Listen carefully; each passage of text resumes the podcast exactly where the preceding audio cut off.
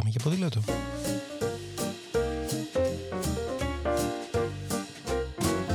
If today is a bad day, got you crying, feeling sore going this way. Σκέψεις, προτάσεις, ιδέες, συνεντεύξεις, απόψεις και προβληματισμοί, αλλά ποτέ αδιέξοδα, μια που το όχημά μας εδώ είναι το ποδήλατο. Με το Σπύρο Παπαγεωργίου, δηλαδή με μένα. There's a reason your happiness is on the slide. Yeah, could be just the season. The moon and stars don't wanna shine. If today is a bad day, don't give up. For something tells me tomorrow's gonna be. Μια ερώτηση που σίγουρα θα έχετε ακούσει είναι ποιο είναι ρε παιδί μου το καλύτερο ποδήλατο. Ποιο είναι το τέλειο ποδήλατο. Θέλω να πάρω το τέλειο ποδήλατο. Μια ερώτηση που πολλούς απασχολεί και ακόμα περισσότερο απασχολεί εμάς όταν α, πρέπει να δώσουμε την απάντηση. Γιατί όσοι αγαπάμε να κάνουμε ποδήλατο, τις περισσότερες φορές αγαπάμε και το ίδιο το ποδήλατο, το ίδιο το μέσο ας πούμε. Αυτή την τόσο απλή κατασκευή που παραμένει σχεδόν ίδια και απαράλλακτη, και εντάξει, τις βασικές της ας πούμε αρχές, εδώ και 200 περίπου χρόνια. Δύο ρόδες, ένα πλαίσιο, ένα σύστημα που μεταδίδει την κίνηση στον πίσω τροχό όσο εμείς γυρνάμε τα πετάλια, άντε και δύο φρένα για την απίθανη περίπτωση που θες να σταματήσεις, αν και ποιος θέλει να σταματάει να κάνει ποδήλατο. Τέλος πάντων. Και επειδή πραγματικά αγαπάμε αυτή την κατασκευή που μας δίνει τόση χαρά, τακτικά θέλουμε κι άλλο ένα ποδήλατο που να είναι καλύτερο, ελαφρύτερο, πιο γρήγορο ή να κουβαλάει περισσότερα πράγματα από το προηγούμενο που είχαμε. Και επειδή ακόμα και το ακριβότερο ποδήλατο στον κόσμο, στον πλανήτη, είναι φτηνότερο από ένα μεταχειρισμένο αυτοκίνητο, να τα λέμε αυτά παρακαλώ, συνήθως μπορούμε να το αποκτήσουμε κιόλας. Συχνά λοιπόν βλέπω αρκετούς να αναρωτιούνται ποιο ποδήλατο να πάρω. Ποιο είναι το καλύτερο ποδήλατο. Και περιμένω να τους πεις η τάδε μάρκα ή το χύψη 17 μοντέλο. Όμως προφανώς τίποτα στη ζωή δεν είναι τόσο εύκολο. Σκέφτομαι λοιπόν ποιο θα επέλεγα εγώ ως το τέλειο ποδήλατο, το ιδανικό. Ε, όλα αυτά τα χρόνια, χάρη στο Embark, είχα την τύχη να δοκιμάσω πολλά και διαφορετικά ποδήλατα και έτσι νιώθω πως έχω μια καλή εικόνα για το τι σημαίνει καλό ποδήλατο. Τα περισσότερα από τα ποδήλατα αυτά, μάλιστα, ήταν τόσο καλά που μου έπεφταν και πολύ. Δηλαδή, ενώ ήταν για ποδηλάτες και όχι απλώς για λάτρες του ποδηλάτου. Αλλά και πάλι μου έδωσαν την ευκαιρία, όπως σας είπα και πριν, να σχηματίσω μια αρκετά ολοκληρωμένη εικόνα για το πώς φαντάζομαι και πώς πρέπει να είναι το τέλειο ποδήλατο. Το ιδανικό. Θα προσπαθήσω λοιπόν σε αυτό το επεισόδιο να σας περιγράψω πώς φαντάζομαι εγώ το τέλειο αυτό ποδήλατο για τις δικές μου ανάγκες και θα σας προτείνω να κάνετε κι εσείς μια αντίστοιχη ενδοσκόπηση για να βρείτε μόνοι σας το δικό σας ιδανικό ποδήλατο. Και επιμένω σε αυτό επειδή το ιδανικό ποδήλατο είναι ιδανικό για τον καθένα από εμάς και γι' αυτό δεν μπορείς εύκολα να απαντήσεις στις ερωτήσεις του τύπου ποιο θεωρείς ότι είναι το καλύτερο ποδήλατο για να πάρω.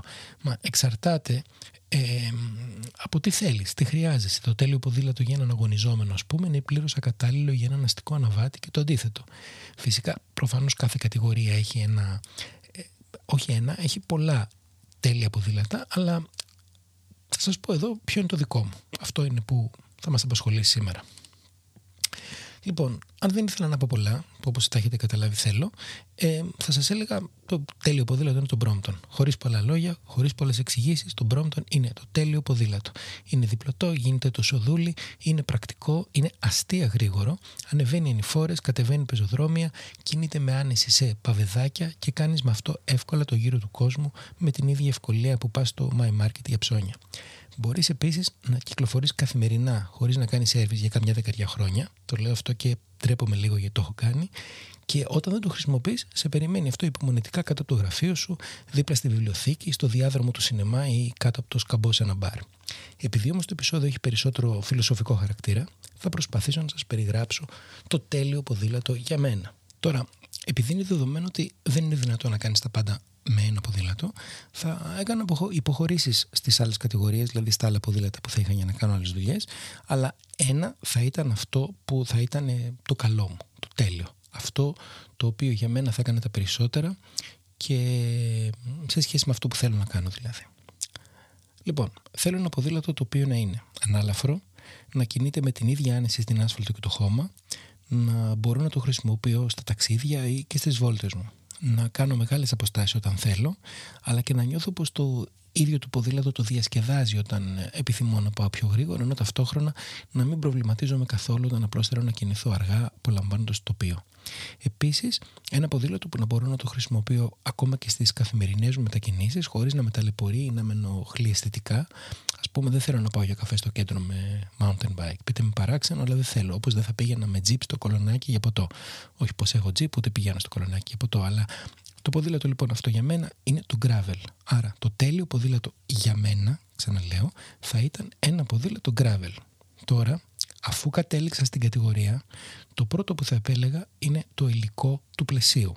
Εδώ έχουμε πολλά για να διαλέξουμε. Ατσάλι, αλουμίνιο, τιτάνιο, κάρμπον.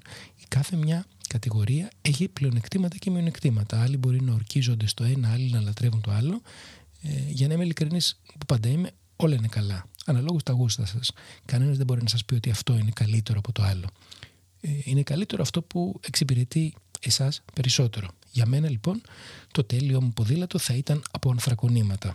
Ελαφρύ, άκαμπτο, αλλά όχι κουραστικό και σβέλτο. Έπειτα, ακριβώς για να είναι τέλειο, θα επέλεγα με ευλαβική ε, προσοχή το σωστό μέγεθος μην πάρετε ποτέ ποδήλατο που να μην είναι στο μέγεθός σας. Καλύτερα να πάρετε ένα νούμερο πιο μικρά τα παπούτσια του γάμου σας, ή τι στο γαμπρό ή η νύφη, παρά ένα μέγεθος μεγαλύτερο ποδήλατο. Σας το λέω αλήθεια. Αφού λοιπόν κατέληξα πως θέλω ένα gravel carbon, μετά θα δω τα περιφερειακά. Για φρένα, σίγουρα υδραυλικά δισκόφρενα, χωρίς να το πολυσκεφτώ, αυτό είναι. Για μετάδοση, θα πήγαινα σε ηλεκτρονική ναι, θα έχω μια μπαταρία παραπάνω να φορτίζω που μπορεί να γίνει εκνευριστικό, αλλά μεταξύ μας δεν θα το κάνει κανείς και τόσο τακτικά. Ε, θέλω αυτή την εξτρά πολυτέλεια και την ακρίβεια που δίνει μια ηλεκτρονική σειρά. Εξάλλου, είπαμε, μιλάμε για το τέλειο, για το ιδανικό ποδήλατο που θα επιθυμούσαμε.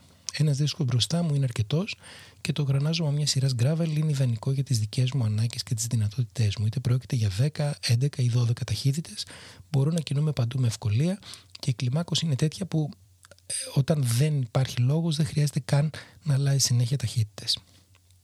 Τώρα, σε σχέση με τη σειρά, θα έδινα παραπανήσια χρήματα στο δίσκο βραχίωνα γιατί κάνει διαφορά, αλλά δεν με ενδιαφέρει να είχε το τέλειο ποδήλατό μου την κορυφαία σειρά της εταιρείας. σω και μία ή δύο σειρές κάτω από την κορυφαία θα μου ήταν αρκετή και δεν θα μου χαλώσει τίποτα από την τελειότητα του ε, δημιουργήματος. Για περιφερειακά, δηλαδή τιμόνι, λαιμό και παλουκόσυλο, θα επέλεγα επίσης κάρμπον, γιατί δημιουργούν καλύτερο σύνολο και βοηθάνε στην άνεση και την ομοιογένεια της αίσθησης. Επίσης, θα ξόδευα κάτι παραπάνω στο παλουκόσυλο, γιατί κάνει και αυτό μεγάλη διαφορά, όσο και αν ακούγεται παράξενο σε κάποιους. Για τη σέλα τώρα θα προτιμούσα μία που να μου αρέσει αισθητικά και να ταιριάζει με την εικόνα του ποδηλάτου, προφανώς από μια καλή εταιρεία και με χαμηλό, αλλά όχι υπερβολικά χαμηλό βάρος. Γενικά η σέλα είναι κάτι που μπορεί να αλλάζει αναλόγως με τη διάθεση. Πάντως σήμερα, έτσι για να σας δώσω μια ιδέα, για το συγκεκριμένο gravel θα αγόραζα την Regal της San Marco, μια πανέμορφη σέλα με vintage look και θαυμάσια ποιότητα κατασκευής. Πάμε τώρα στο πιο βασικό κομμάτι μετά το πλαίσιο, που είναι φυσικά η τροχή. Εδώ θα προτιμούσα να κάνω οικονομία σε όλα τα προηγούμενα και να επενδύσω τα χρήματά μου σε τροχούς, γιατί αυτό είναι που κάνει τη μεγάλη διαφορά. Θα ήθελα οπωσδήποτε carbon τροχούς με δυνατότητα να δέχονται αρκετά φαρδιά ελαστικά. Ε, το βάρος παίζει ρόλο, αλλά η κύληση και η αξιοπιστία μάλλον παίζουν αρκετά μεγαλύτερο. Για ελαστικά, προφανώς ποιότητες αντίστοιχες με το υπόλοιπο σύνολο, ε, 35 ή 40 σε φάρδος, γιατί στις δικές μου ανάγκες δεν χρειάζεται κάτι μεγαλύτερο. Άρα, για να ανακεφαλαιώσουμε το τέλειο ποδήλατο για μένα, σήμερα, το τονίζω αυτό σήμερα, γιατί αυτά αλλάζουν, θα ήταν ένα carbon gravel με carbon τροχούς και carbon περιφερειακά με δισκόφρενα και μια ηλεκτρονική σειρά. Σας προτείνω λοιπόν πριν επιλέξετε το δικό σας ιδανικό ποδήλατο να σκεφτείτε με την παραπάνω λογική και να απαντήσετε σε βασικές ερωτήσεις όπως τι θα κάνετε με αυτό το ποδήλατο, τι υλικό σας αρέσει, τι σειρά, τι περιφερειακά και να δώσετε όσο πιο πολλά χρήματα μπορείτε για τροχούς. Και αν τελικά το σύνολο σας βγήκε ακριβό, σκεφτείτε πώς έχετε δώσει για αυτοκίνητο και μετά θα καταλάβετε ότι πάλι φτηνό είναι.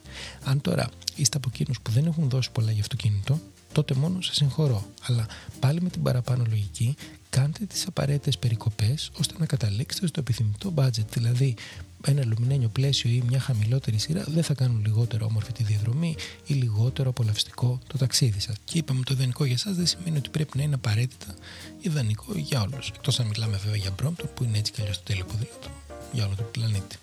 Και τώρα, όπως συνήθως, ας αφήσουμε τις κουβέντες να πάμε για ποδήλατο, διότι όποιο ποδήλατο και αν έχουμε, έστω και αν δεν είναι τέλειο, εμείς το αγαπάμε γιατί είναι το δικό μας. Και αν θέλετε, γράψτε μου ποιο θα ήταν για εσά το ιδανικό ποδήλατο, έτσι για να το συζητήσουμε.